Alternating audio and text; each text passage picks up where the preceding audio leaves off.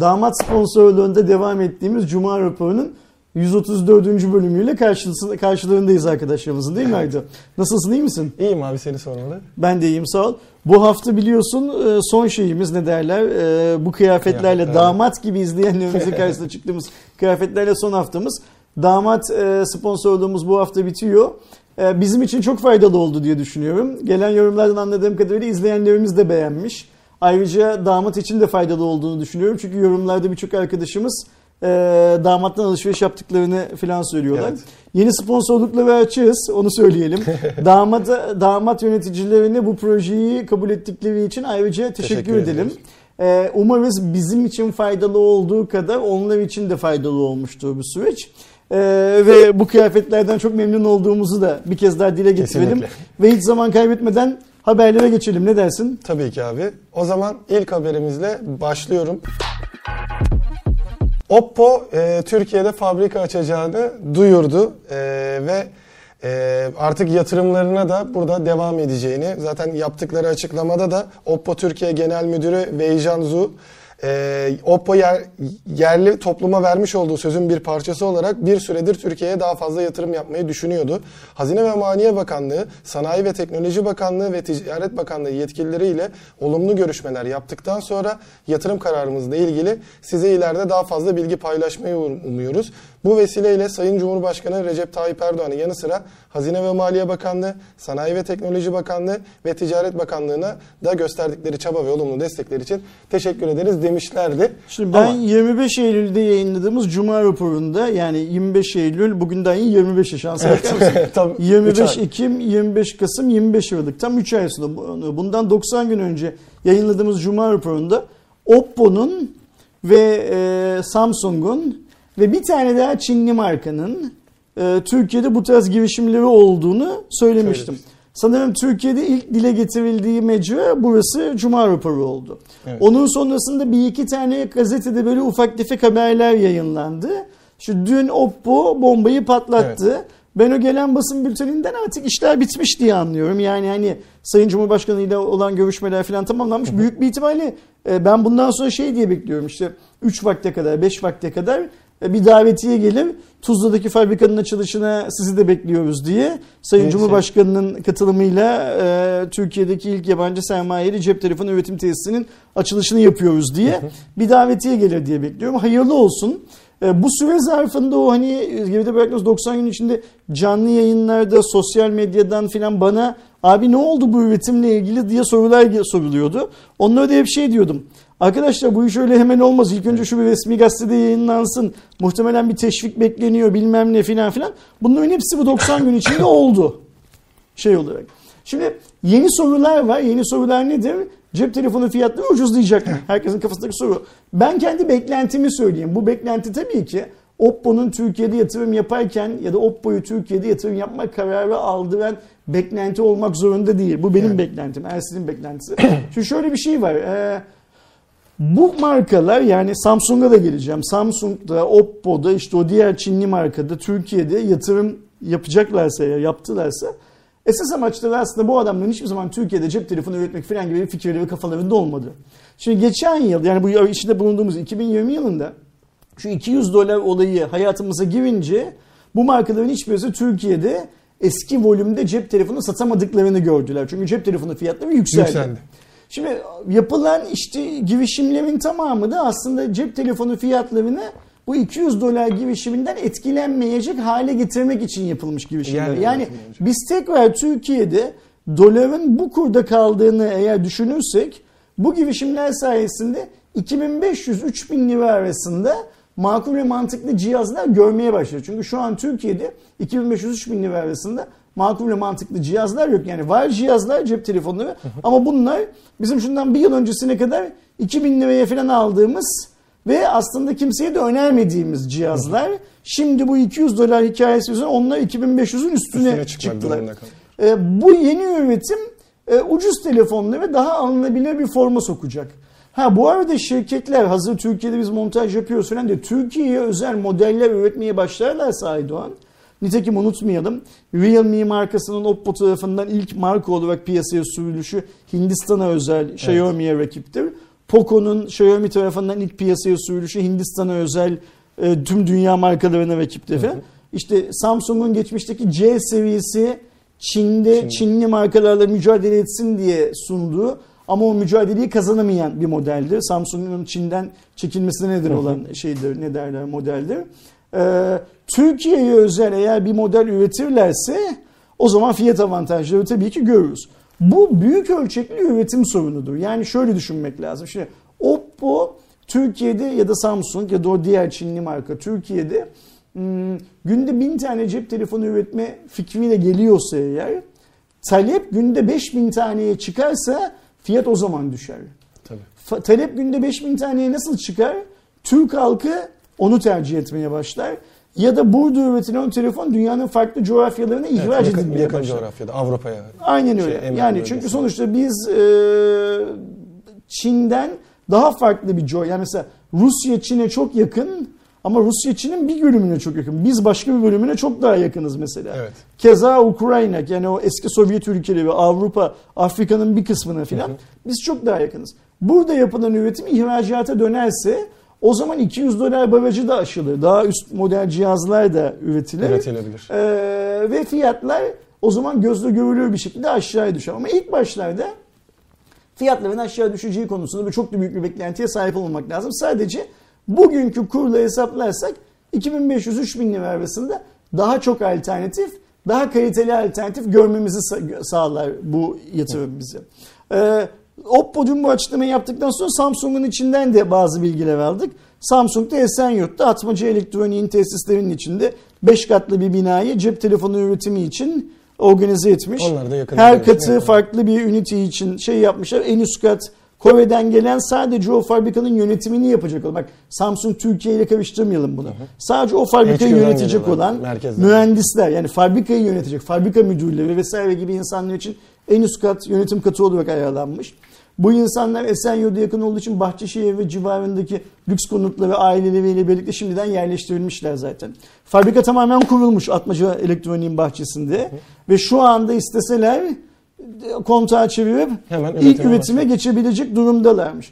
Tüm bant ve ekstra malzemeler, robotik kollar vesaire hepsinin Kore'den getirildiği tahmin ediliyor. O konuda kesin bir bilgim yok ama Türkiye'de üretilmediği, yurt dışından geldiğini biliyoruz. Standartlara eşit büyük olsun bir ihtimalle. Aynı ürünler kullanılsın. Çin'deki standart, Kore'deki ve Samsung'un diğer ülkeler fabrikaları neyse aynı standart burada da kurulmuş.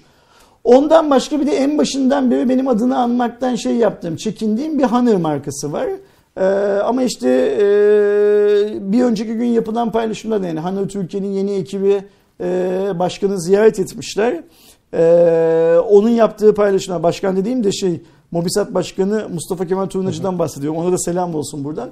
Mustafa Bey'in Twitter'da yaptığı paylaşımdan anlıyorum ki Honor'da böyle bir girişimi düşünüyor. Evet. Yapıp yapmamayı düşünüyor. Zaten benim ilk başta da dediğim marka Honor'dı. Yani distribütörlerin gidip ya işte Türkiye'de üretelim, bir üretici bulalım. Bak burada Vestel'in fabrikası var, Reader var, General Mobile var. Burada üretilsin de cihazlar gelsin filan dediği ve Honor'ın ilk başta o 25 Ekim'de yaptığımız yayında söylediğim biraz soğuk bakan Çinli marka Honor'dı zaten. Ama o günden bugüne köprünün altına çok sular geçti. Yani artık Honor, markadan ayrılmak, kendi başına Huawei'den bir parçasıydı. Artık Huawei'nin bir parçası değil. Zaten şu anda kendi üretimini kendi fabrikası olmadığı için ya fabrika kuracak ya bir yerliğe yaptıracak. Evet. Belki Türkiye'de fabrika kurar. Türkiye'de fabrika kurmak gibi bir niyeti vardır. Bilmiyoruz neyin olduğunu. Güzel olur. Bence Türkiye için kim açarsa açsın fabrikayı. Yani Oppo, Samsung, Honor diyoruz, olup olacağımız da Xiaomi, Huawei falan hiç adını duymadığımız başka markalar. Hangisi açarsa açsın Türkiye için faydalı hareketlerdir bunlar. Ve bugün 2800 liraya aldığımız bir telefonu eğer 2600 liraya alma imkanı bize sunarsa ben buna teşekkürler derim. Başka hiçbir şey demem. Çünkü güzelliği de olacak tabii ki. Hem bence şeyleri de teşvik etme konusunda bir olabilir mi? Hani ben tamamıyla dışarıdan bir gözle baktığımda belki General Mobile'ın Vestel'in zaten burada üretiliyor. dediklerimiz de şu anda aslında bir duraksamaya, hatta neredeyse vazgeçmeye girdiler. Vestel son telefonunu Çin'de üretildi, Türkiye'de üretilmedi. Hatta bizim Vestel çalışanı, Manisa'daki fabrikada çalışan bazı takipçilerimiz var. Onlar bize aylar öncesinden, daha hani bu telefon üretilip satışa çıkmadan önce, ben Vestel'i ve General Mobile'ı destekliyoruz dedikçe e-mail atıp, abi ben Vestel'de çalışıyorum, o band çoktan durdu. Kapandı.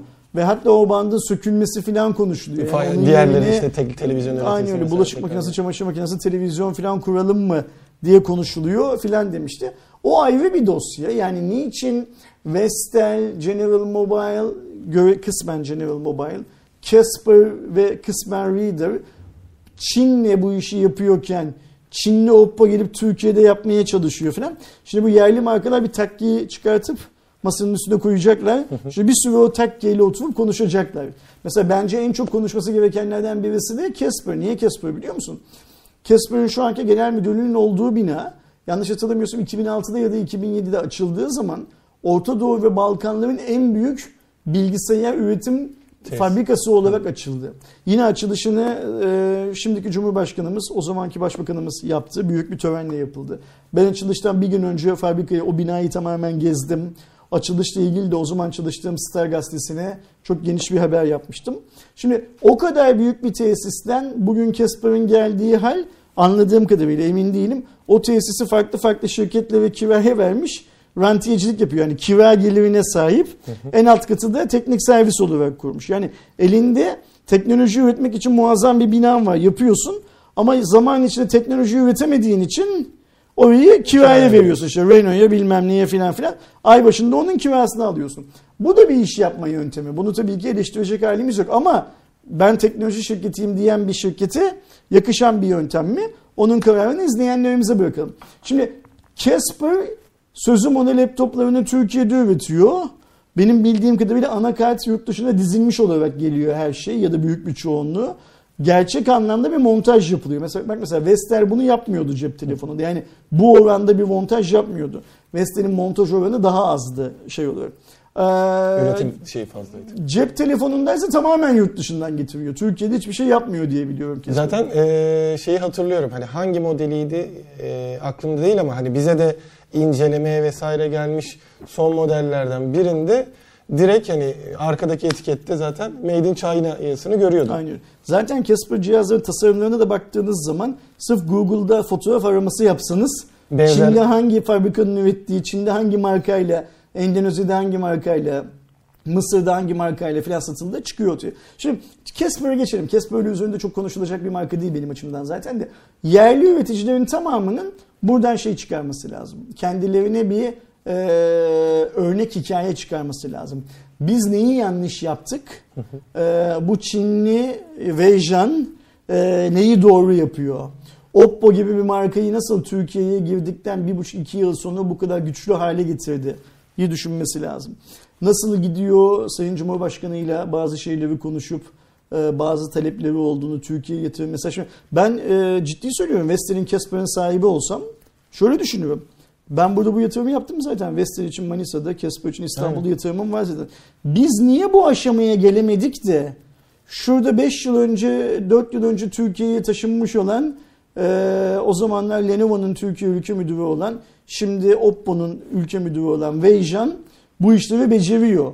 Bu adamın benden ne fazlası var diye düşünüyorum mesela. Çok ciddi söylüyorum. Hani yani Vestel dediğimiz marka da zaten devlet projelerinin birçoğunda, en sonunda mesela şu anda otomobil üretiminde de yer olan bir çok büyük marka, hatta baba yiğitler tabirinden biri olan bir markayken bile bu kadar yakın ilişki mi kuramadıklarını düşünüyor ya da oradaki problemle onu ciddi oranda belki de lazım. Vermeden almak sadece Allah'a mahsustur. Yani onu öğrenmeleri lazım. İlk önce bir şey vermeleri gerekiyor belki. Bu ülkeyi, bu topluma, bu devleti belki Wei Janzu, bilmiyorum, İlk önce bir şey vermeyi vaat etti.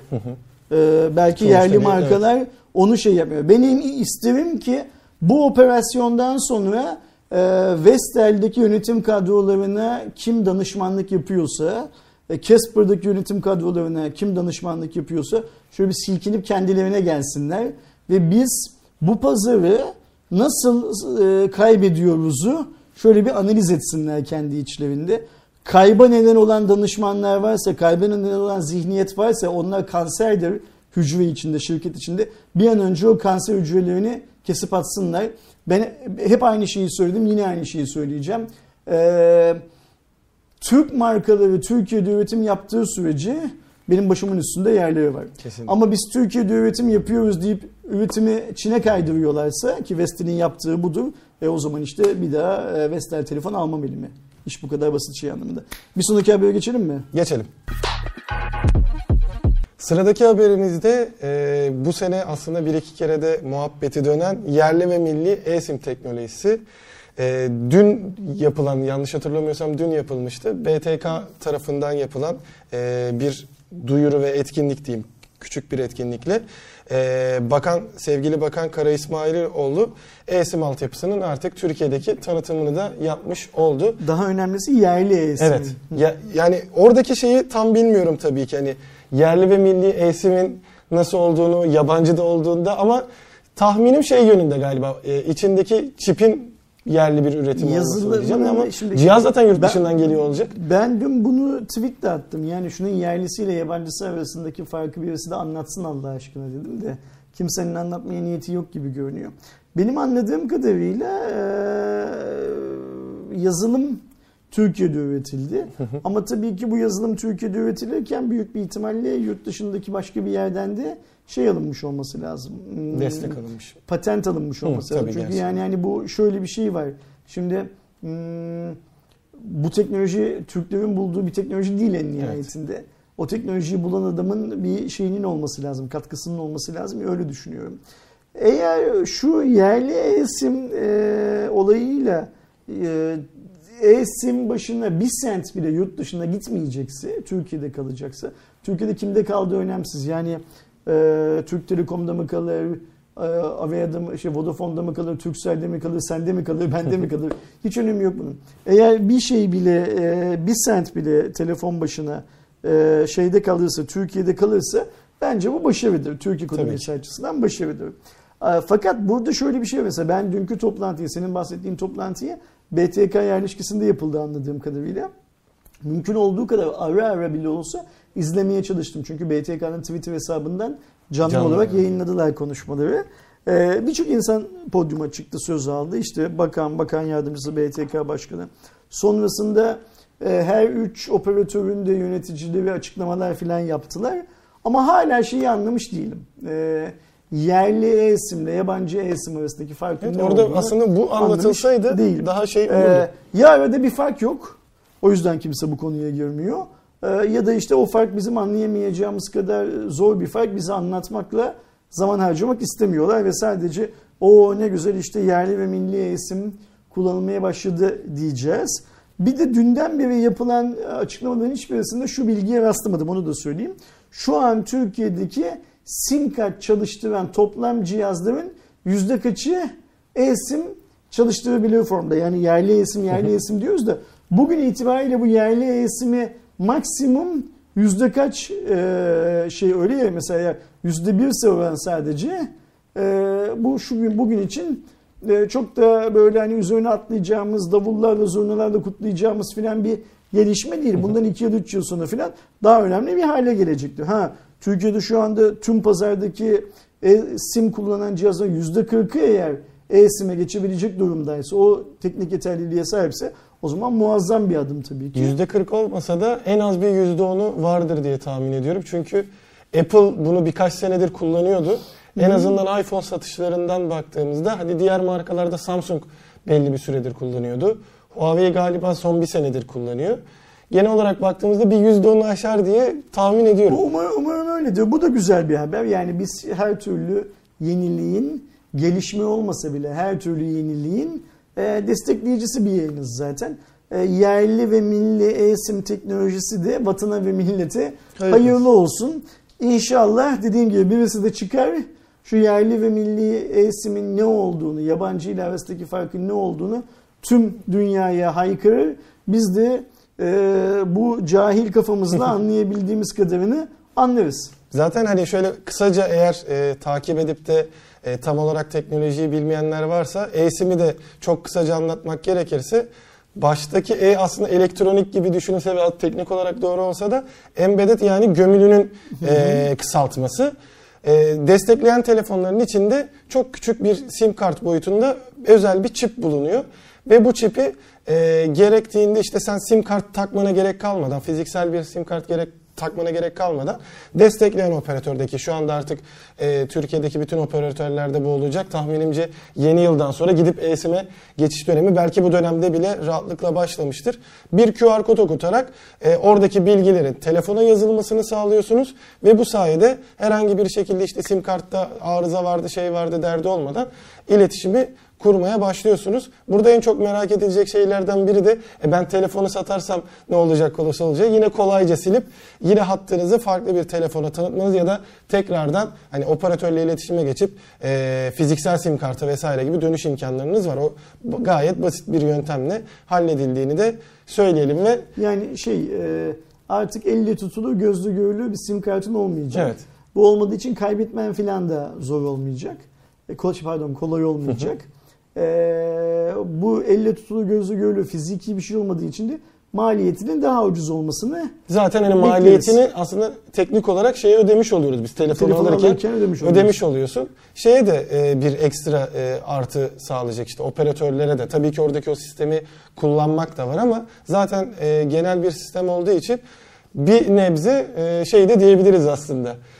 Çevreye duyarlı da olduğunu söyleyebiliriz. Evet, o fiziksel kartların azalmasını, tabii ki bu hemen olmayacaktır başta konuştuğumuz gibi. Zaman içinde artık daha bir popüler, daha bir yaygın olmaya başladığında özellikle Türkiye'de ve dünyada çok satılan orta ve giriş seviyesi dediğimiz telefonlarda da bu sistem kullanılmaya başlandığında belli bir süre sonra artık sim kartı ihtiyacımız olmayacak diye de durumu özetleyebiliriz. Tamam. O zaman tekrar diğer haberimize geçelim. Sıradaki haberimiz yine bizden ayrılan bir firmanın ya da hizmetin tekrar Türkiye'ye geri dönme haberi. Zaten birçoğunuz da görmüştür.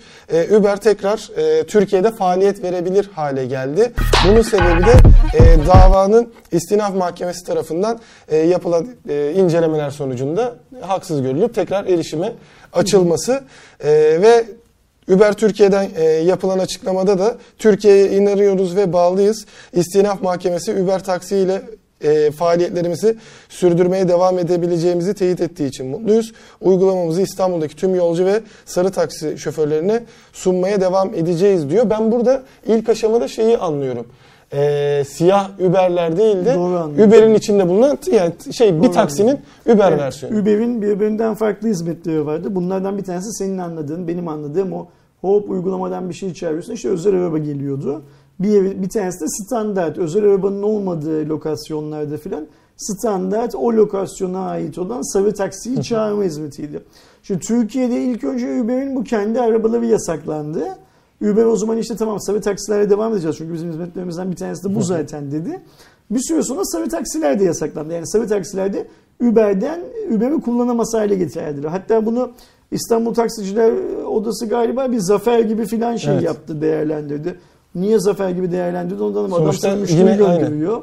Ama sen onu kullanmak istemiyorsun filan gibi bir şey var. Her neyse şu Uber'in yaptığı hukuki çalışmalar sonuç vermiş.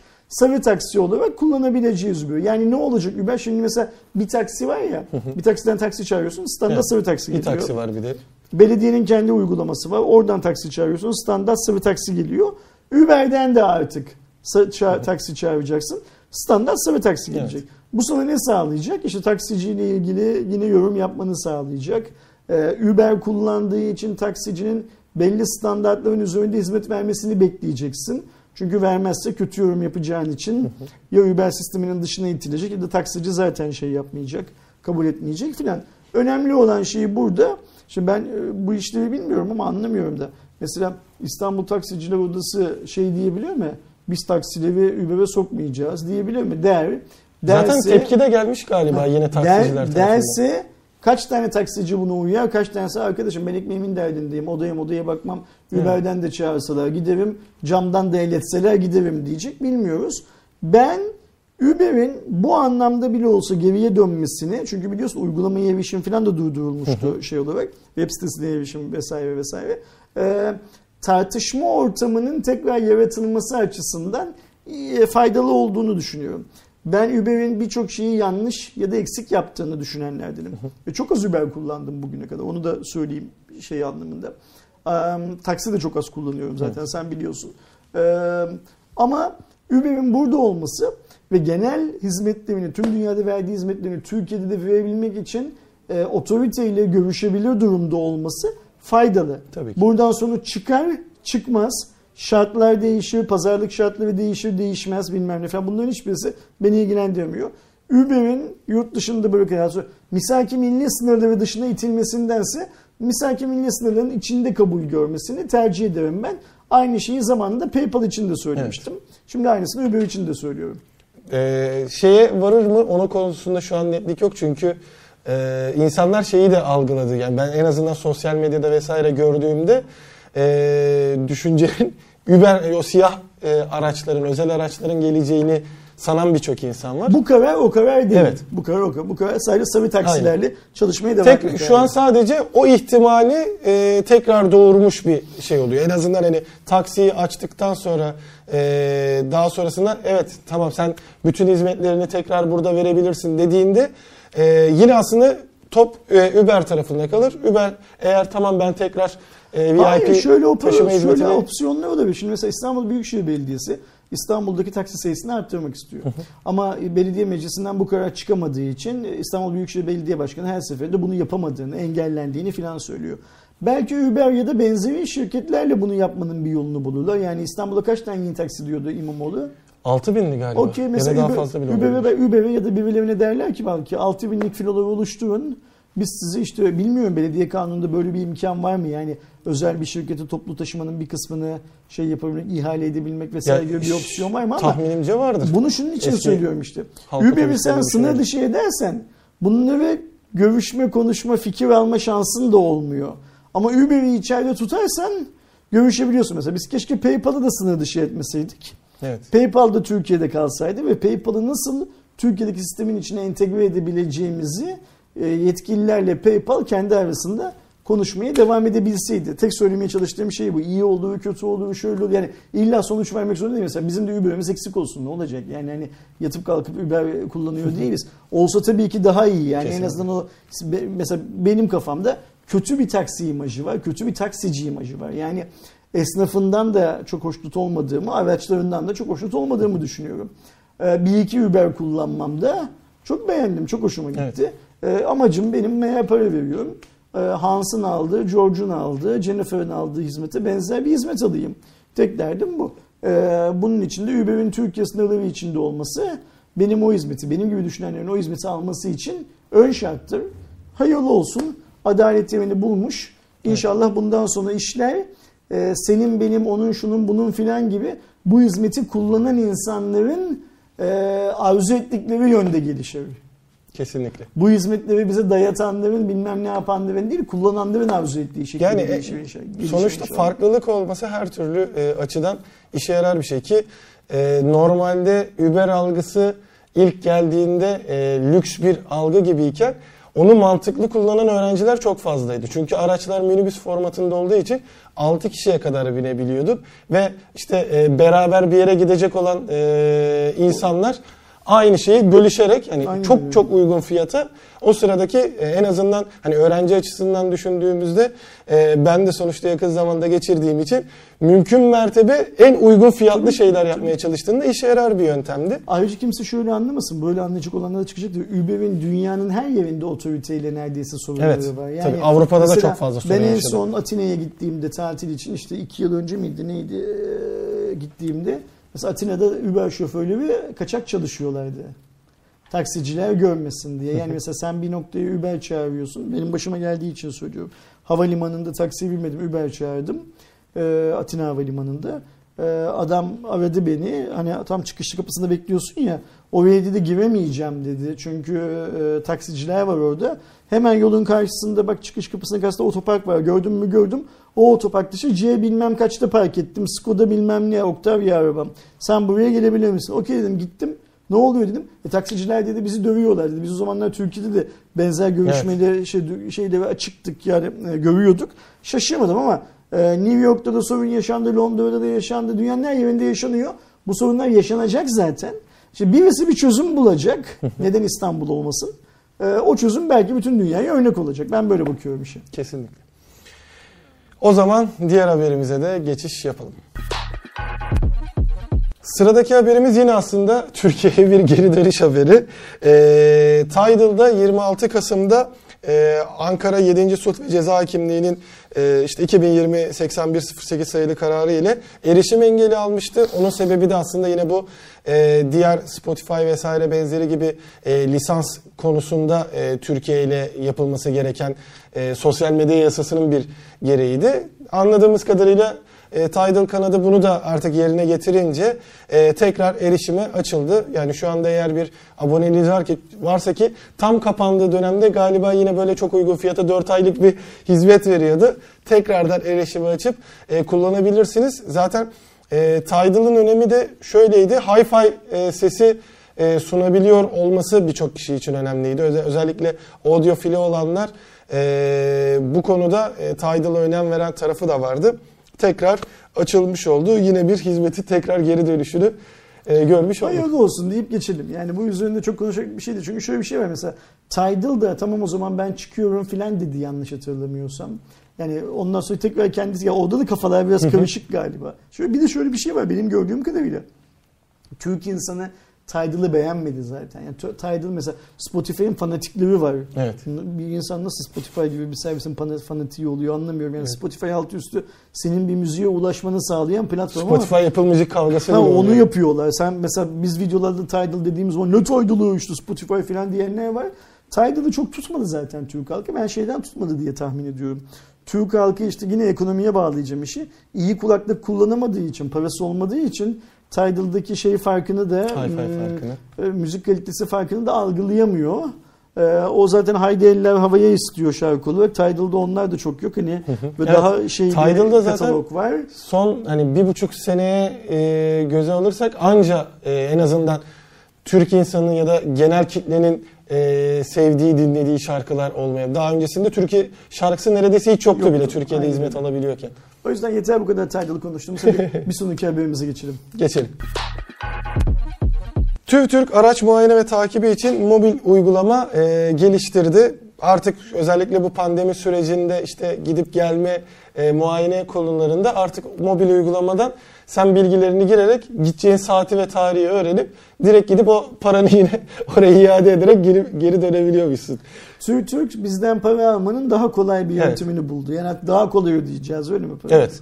En azından yani orada saatlerce bekleyip oradaki o sıra kuyruğu oluşmaktansa sana yer ve zamanı oradan bildirerek sen direkt sadece o saatte gidip hiçbir şey beklemeden muayeneni yaptırıp paranı ödeyip geri gelebileceksin. Ben şeyi bilmiyorum Aydoğan ne yalan söyleyeyim. Bu araç muayenesi hikayesinin dünyada nasıl halledildiğini bilmiyorum. Ben de hiç. Merak da ediyorum yani. Bilmediğim için de herhangi bir yorum yapamıyorum ama bana şey çok saçma geliyor onu söyleyeyim. Bir noktadan bu işin yapılıyor olması bana çok saçma geliyor. Yani dünyada da böyle midir? Hiçbir bence farklı. Ya serviste yani, bile yapılabilecek bu adamlar, bir şey aslında. Yani bu adamlar dediğim TÜV TÜRK'ten bahsediyorum. Senden giderken araç egzoz emisyonunu zaten ölçtürmüş olmanı istiyorlar. Muayeneye girmeden önce. Tam kendileri de ölçüyor ama teorik olarak muayeneye girmeden önce o ölçümü senin dışarıda yaptırmış olman gerekiyor zaten. Onlarda bile yaptırırsan bak dikkat et. Muayene başlamadan önce dışarıda yaptırmış oluyorsun zaten. O muayenede fiziki olarak bir şeyler kontrol ediliyor. Değil mi? Evet. Şimdi düzenli olarak otomobiller zaten yetkili servislere, yetkisiz servislere, bir yerlere falan gidip tamir ediliyorlar, bakımları yapılıyor. Bu egzoz emisyon hikayesi de zaten yine otosanayiden yetkili serviste şurada burada falan da yapılabiliyor. Hı hı. Niye mesela otomobil sahiplerini 2 yılda bir işte belli koşullarda başka sürelerde bir Türk merkezlerini fiziki olarak da ziyaret etme şeyinde bulunduğu, zorluğunda bulunduruyoruz bilmiyorum. Yani şimdi İslam dinine göre işte Kabe'ye gidiyorsun hacı olmak için. Türkiye'ye niye gidiyorsun? Yani o bir mertebe filan bir şey de kazanmıyorsun. Niye 2 yılda böyle Türkiye'ye gidiyoruz biz? Yani ben gittiğim tamircide bilmem nerede filan niye bu işi halledemiyorum? Bu iş bu kadar şey mi? Aynen. Zor mu? Tamam, parayı yine TÜRK kazansın yani. O parayı ben tamirciye vereyim, o işte yetkili servise vereyim, yetkisiz servise vereyim. Parayı yine TÜRK'e İBAN söylesinler oraya. Hayır, yani, İBAN söylesinler, gönderelim. İstanbul karttan çeksinler. Nasıl yapıyorlar bilmiyorum, ne yapacaklar. Temassız ödemeyle filan alsınlar. Derdim o. Derdim sadece işin kırtasiye kısmında. Otosanayiye gidiyorsun, egzoz emisyonu ölçtürüyorsun.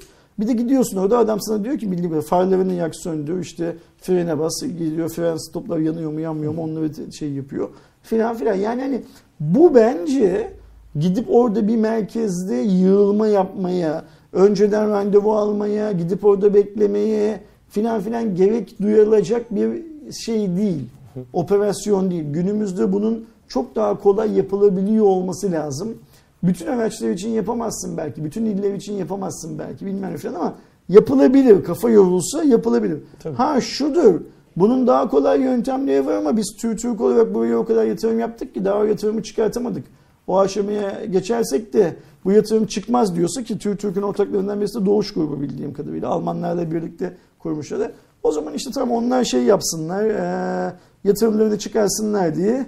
Biz 2 yılda bir gidelim, sıraya girelim, bilmem ne yapalım, bekleyelim. O bize desin ki farlarını yak söndür, yakıp söndürelim, frene bastırsın, frene basalım.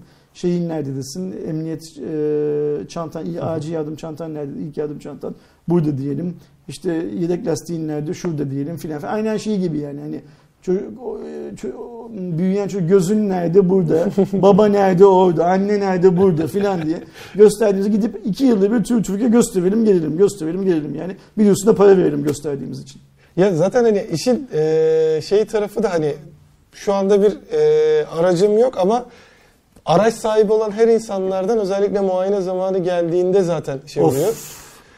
Hani gitmesi ayrı dert yani o kadar oradaki o parayı çünkü her senede ciddi oranda artıyor anladığım kadarıyla. Ben insanların yani en azından kendi konuştuğum benim şehirdeki insan hiçbirisinin parayı dert etmediğini, herkesin gidip gelmeyi sorun ettiğini görüyorum.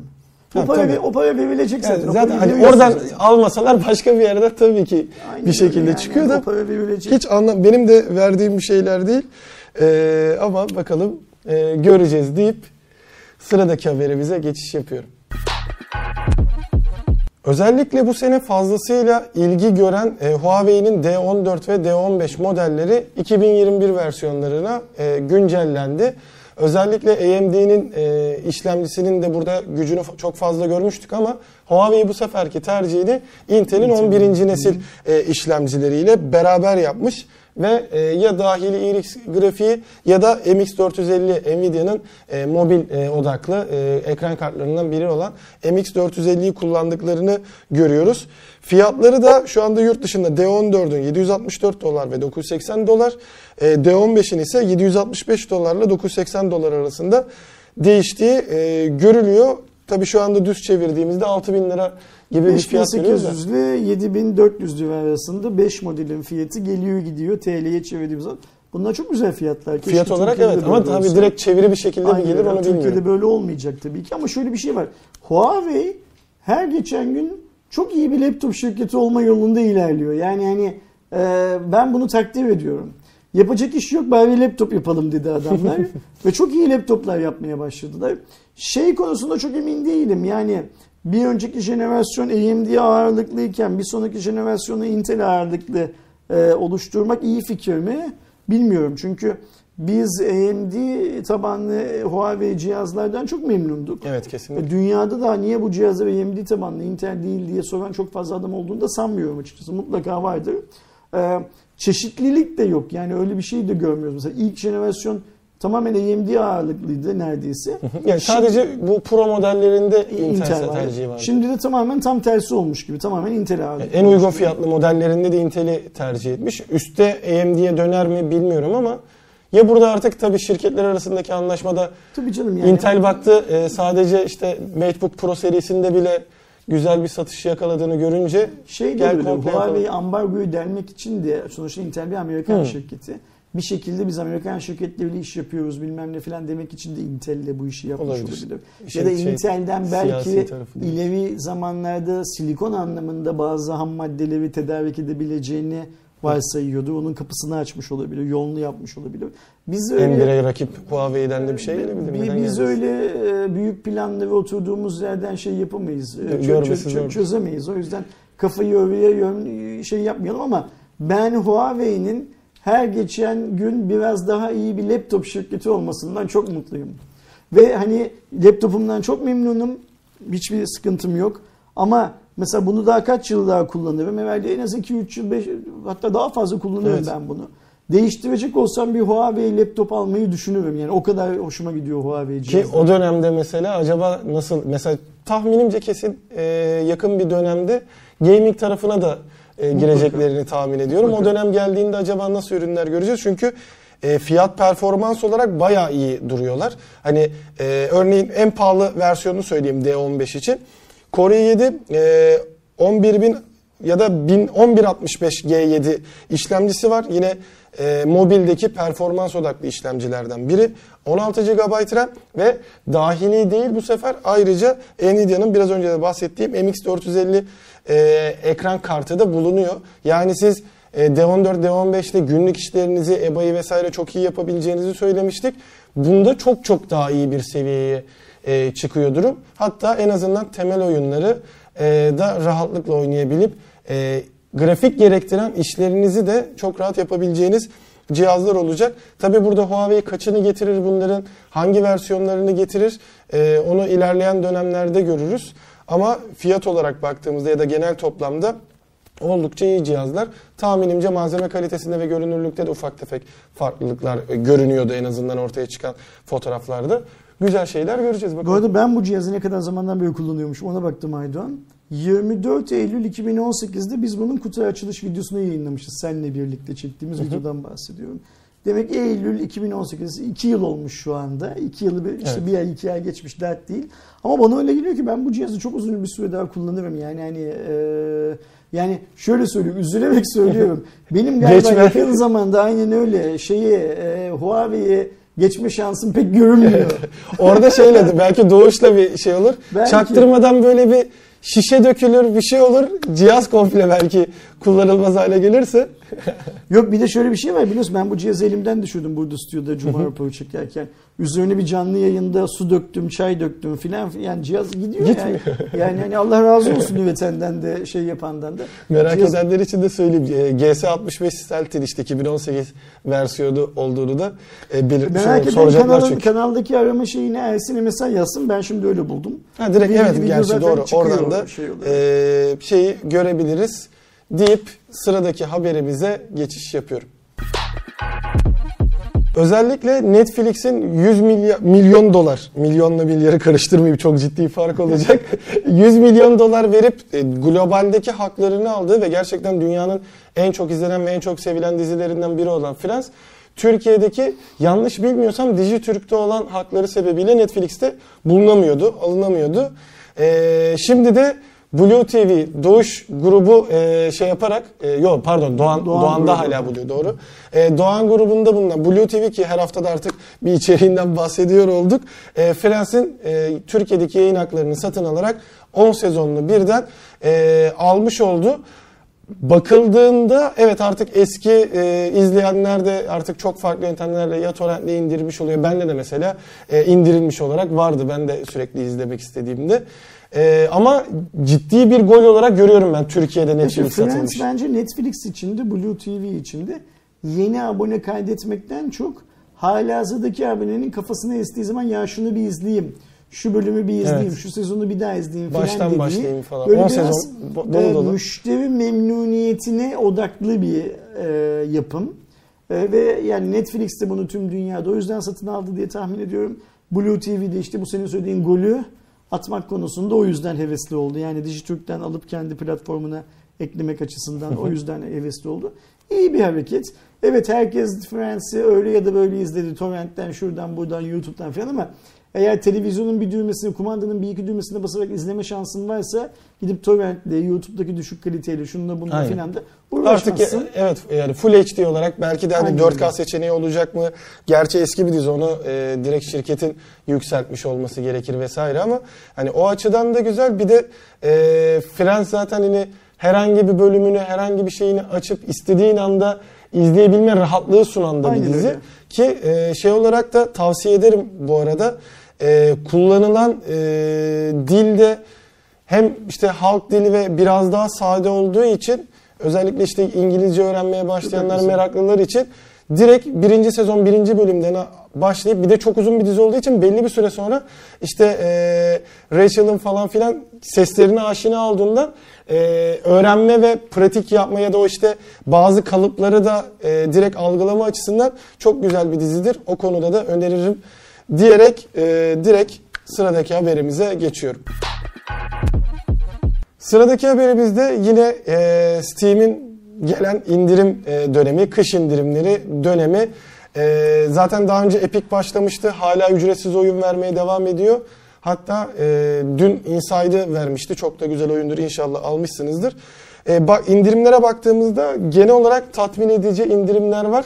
Ama her indirim döneminde gerek işte siz Kerem'le beraber konuştuğunuzda, gerek biz burada kendi içerimizde konuştuğumuzda satın alınacak oyun konusunda şeyler var. O yüzden sadece yenilerinden bahsedeyim.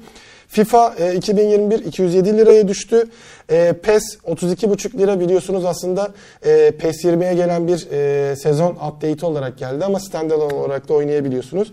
NBA 2K21 203 liraya düştü. Bu arada bunların hepsi düşmüş fiyatları, onu da altını çizeyim. Çok sevilen Sekiro Shadow Die Twice 187 lira, Death Stranding 200 lira. Şu anda Twitch'te çok popüler olan Fall Guys'da 30 liraya düştü.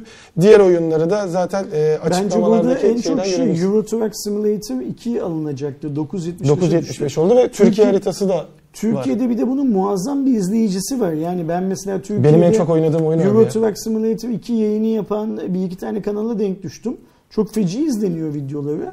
9.75 lirayı verip herkes alıp kendisi de oynayabilir. Evet. İzlemekten oyuncu olmaya da dönebilir. Şu an hani direkt şeylerine bakmadım ama indirime girdiğinde ek paketleri de indirime giriyor. Toplamda şu anda tahminimce maksimum 40-50 liraya var olan bütün paketleri alabilirsiniz. İşte Türkiye haritası da geldi resmi olarak. Aynı zamanda Türk geliştiricilerin yaptığı TR Extended Map da var. Bu hali hazırda gelen haritaya biraz daha şey ekliyorlar. Hatta Ambarlı Limanı'nı bile tamamen yapmışlar. Onu da direkt Simülasyon Türk'ten görebilirsiniz. Onu ücretsiz olarak ekleyerek bayağı bir keyifli oluyor. Dediğim gibi benim en son baktığımda 500 saate yakın bir sürem vardı oyunda. Hala da oynamayı severim. Güzel bir tercih olabilir sizin oyun için. Oyun indirimleri aynı zamanda para tuzağı da olduğunu söyleyelim. Oynamayacağınız oyunu almayın lütfen arkadaşlar. Sadece oynayacağınız oyunu alın. Oynamayacağınız oyun için para verip sadece listenizde görünsün diye oraya eklemeyin. Onun bir anlamı olmaz. Diyelim ve hemen zaman kaybetmeden bir sonraki haberimize geçelim. Sıradaki haberimize geçtiğimizde... Tam benlik bir haber bu. Evet. 2020'nin en çok kazanan YouTuber'ları belli olmuş. YouTuber'lık diye bir mesleğin olduğunu artık böyle açık açık şey yapıyoruz, konuşuyoruz ki bence olmaması gereken bir şey. Devam etsene lütfen. Baktığımızda yani bildiğim 1-2 kişi vardı bu arada bu listede. 10. sırada Jeffree Star $15 milyon, David Dobrik $15,5 milyon, Blippi kanalı $17 milyon, Nastia kanalı $18,5 milyon kazanmış ve kanalın yüzü 6 yaşındaki bir Anastasia diye kız. Preston Arsament $19 milyon, bildiğim Markiplier $19,5 milyon, Retenlink $20 milyon, Dude Perfect kanalı $23 milyon, MrBeast $24 milyon kazanırken dünyanın en çok kazanan YouTuber'ı da 9 yaşındaki Riyan Kanji, anladığım kadarıyla Hintli galiba, $29,5 milyon söyleyemedim bile. Bu söyleyemediğin $500 milyon falan yıllık kazançlar. Evet. 12'ye de bölsen, 365'e de bölsen çok yani hani neye, bir de dolar değişiyor. Neye bölersen böyle çok. Ben bu konuyla ilgili konuşmak istemiyorum yani. Bunun üzerinden bir yere gidemeyiz. Bu bence bütün insanlık tarihinin en büyük 100 ayıp listesine girebilecek bir konu.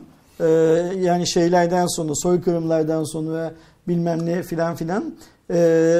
YouTuber'lık diye bir mesleğin olmasını, influencer'lık diye bir mesleğin olmasını da o insanlık tarihinin 100 en büyük günah arasına şey yapabiliriz, yazabiliriz. 9 yaşındaki Ryan Kanji $29,5 milyon kazanıyor sadece YouTube'dan. Niçin? Video çekiyor diye, değil mi? Tamam. Son öykü habere geçiyoruz. Türkiye'de vergisi bile çok yüksek oluyor burada sadece tek başına. Son öykü habere geçiyoruz. Son haberimize geldiğimizde DXO markanın lideri direkt yine aynı marka oldu. Biliyorsunuz Mate 40 Pro 136 puanla liderdi. Pro Plus modelini de göndermiş Huawei tarafı ve 139 puanla 3 puan fark atarak yeni lider oldu ve ilk iki sıraya direkt Huawei'yi aynı telefonun sadece farklı varyasyonuyla geçmiş oldu. Üçüncü sırayı da merak edenler için şu anda Xiaomi'nin Mi 10 Ultra'sı var. Hı hı. Farklarına baktığımda videoda aynı, sadece fotoğraf performansında ve zoom'da özellikle ciddi bir fark atmış. Hatta şu anda en iyi zoom yapan telefon konumuna gelmiş. Bunun sebebi de ayrı bir periskop lensi var. Yani Mate 40 Pro'da 3 lens görüyoruz. Dördüncüsü 3D ToF sensörü. Burada 5 sensör var ve ekstradan ikinci bir tele sensörünün bulunduğunu belirteli. En büyük artılarından biri de ana kamerada OIS'i olmasıydı. Yani Huawei artık bence videoda da artık çok iyi puanlar aldığını görürsek yani fotoğraf video işini çok rahat bir şekilde çözmüş. Benim burada şaşırtan şey işte Mi 10 Pro'dan 118 puan alması. Ben de çok şaşırdım. Ben Mi 10 Pro'dan daha yüksek puan almasını beklerdim. Mi 10 Pro çok bence çok kötü cihazlardan daha kötü puan almış öyle söyleyeyim. Yani 118 puan Mi 10 Pro için çok az bir puan. Sonun falan olduğu sıralamaydı yanlış hatırlamıyorsam. Ya kaçıncı olduğunu saymadım ama aşağı doğru gidiyorsun görmek için işte. Sonra da cihazı gördükten sonra ben hep öyle bakıyorum listeye. Cihazı bulduğum zaman üstünde bir iki basamak kimler var, altında bir iki basamak kimler var. Yani DXO marka göre hangi şeyde kul vardı. Bir de kimlere fark atmış, kimlerden fark yemişe bakıyorum. Mi 10 Pro'nun 118 puanla durduğu yer bence Mi 10 Pro'ya yakışmıyor. Ben bundan daha başarılı bir sonuç beklerdim ama tabii ki testi yapan adamlar bu puanı yani vermişler. Oradaki değilim yani DXO markanın puanlama sistemini eleştirecek, bilmem ne yapacak filan değilim. Sadece şöyle düşünüyorum ben. Xiaomi'ye Mi 10 Pro gibi bir telefonunun 118 puan aldığını öğrendiği zaman ağlamalı bence. Bence de yani bu kadar önem verdiği, dünyanın her yerinde bu kadar satmayı hedeflediği filan bir cihaz eğer 118 puan alınarak o yukarıdaki, onun üstünde kalan daha yüksek puan almış cihazlar tarafından eziliyorsa ağlaması lazım Xiaomi'nin. Yani fiyat olarak baktığımızda da hani benzer yurt dışında vesaire fiyatlara satılan ve önünde olan telefonlar da vardı. Ben de şaşırdım. Zaten videonun başında bahsettik mi atladık mı şu an emin olamadım hani bir saati geçtiği için. Bu videoda Ersin abinin yakın planları da mesela Mi 10 Pro ile çekildi. Evet.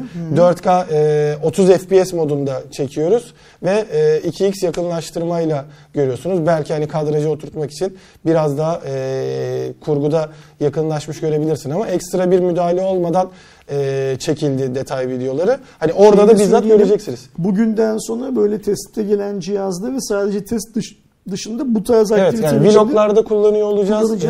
Yarın gelecek videoda da aynı şekilde burada var. Burada ses Huawei'den değil. Ses tabii, bizim kendi ses sistemimizden. Arkadaşlar onu bilsinler. Aa ne kadar iyiydi filan diye yani yanlış bir yorumla yapmalarına neden olmayalım.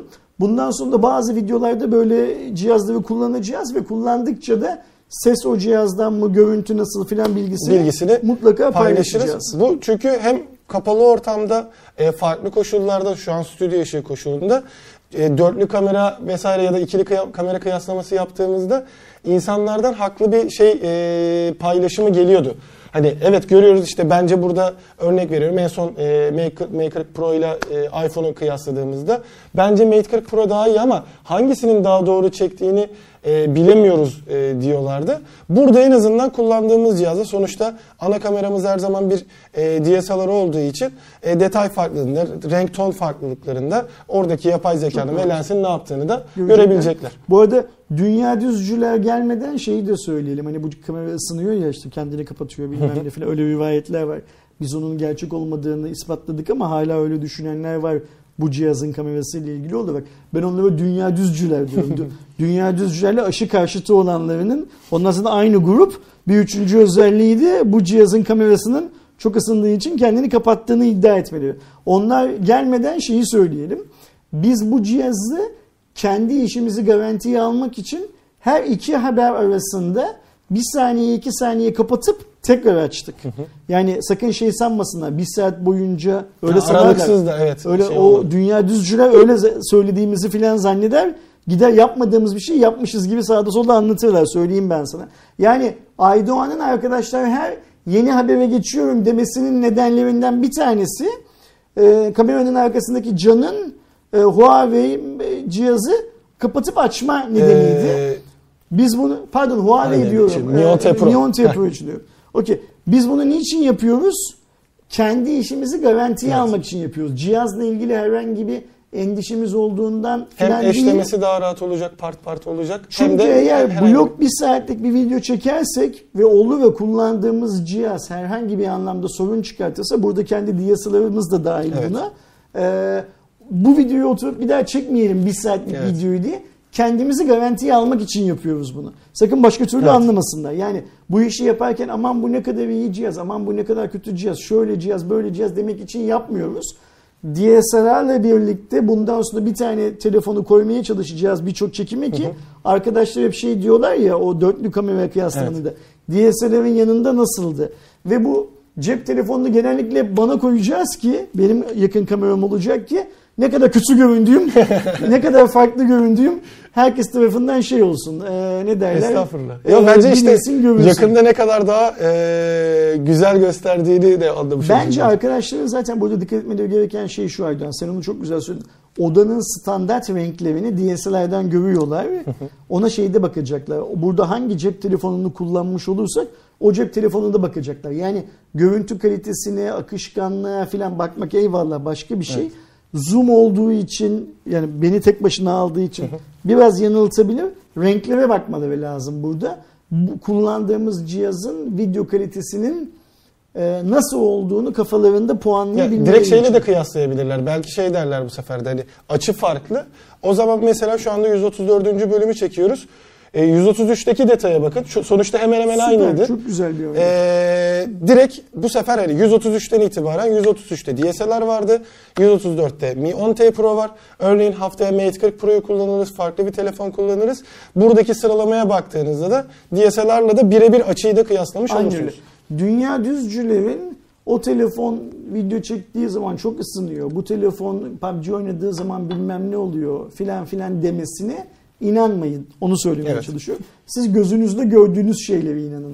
Oyun performansı konusunda da video performansı konusunda da bir de şeye de inanmayın. Şöyle şöyle oluyormuş, böyle böyle oluyormuş gibi laflara da inanmayın. Biz Cuma raporunda da kanalımızdaki diğer videolarda da dünya düzcülerle aşı karşıtlarına karşıyız. Cehalete karşı mücadele verdiğimiz bilgi güçtür. Bilgi güçtür. O güç sizde de olsun arkadaşlar. Önümüzdeki hafta yeni bir Cuma raporunda Aydoğan'la birlikte yine karşınızda olacağız. Kendinize iyi bakın. Önümüzdeki haftaki yılbaşı muhabbeti nasıl yapacağımızı bilmiyoruz. Onu ayrıca yaparız. Konuşuruz. Belki bir gün önceden Perşembe akşamından filan çekebiliriz. Bilmiyorum nasıl olacağını. Ama haftaya yine buradayız. Siz merak etmeyin. Cuma günü Cuma raporu olacak. O Cuma raporunda görüşünceye kadar kendinize iyi bakın. Hoşça kalın. Hoşça kalın.